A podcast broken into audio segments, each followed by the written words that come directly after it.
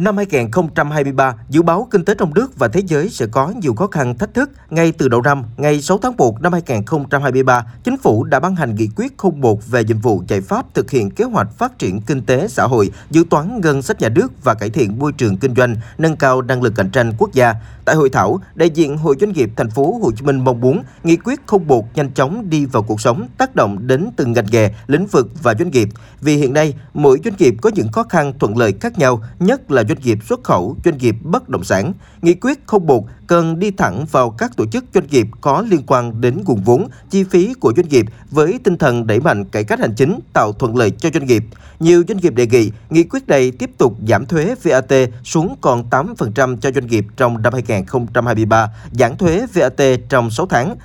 Doanh nghiệp không phát sinh thêm hạn mức vay mới thì được hưởng lãi suất vay tốt, đồng thời ngân hàng nên chia sẻ khó khăn với doanh nghiệp trong việc giảm lãi suất cho vay. Về đào tạo lao động, ông Trần Việt Anh, Phó Chủ tịch Hội Doanh nghiệp thành phố Hồ Chí Minh cho rằng nghị quyết 01 cần hỗ trợ doanh nghiệp về đào tạo nghề. Hiện nay, người lao động đang tản mát khi đơn hàng không có, người lao động đã nghỉ Tết sớm và mong muốn được làm việc sớm sau Tết nhưng không có đơn hàng thì đây là vấn đề mà giai đoạn này rất cần đào tạo nghề.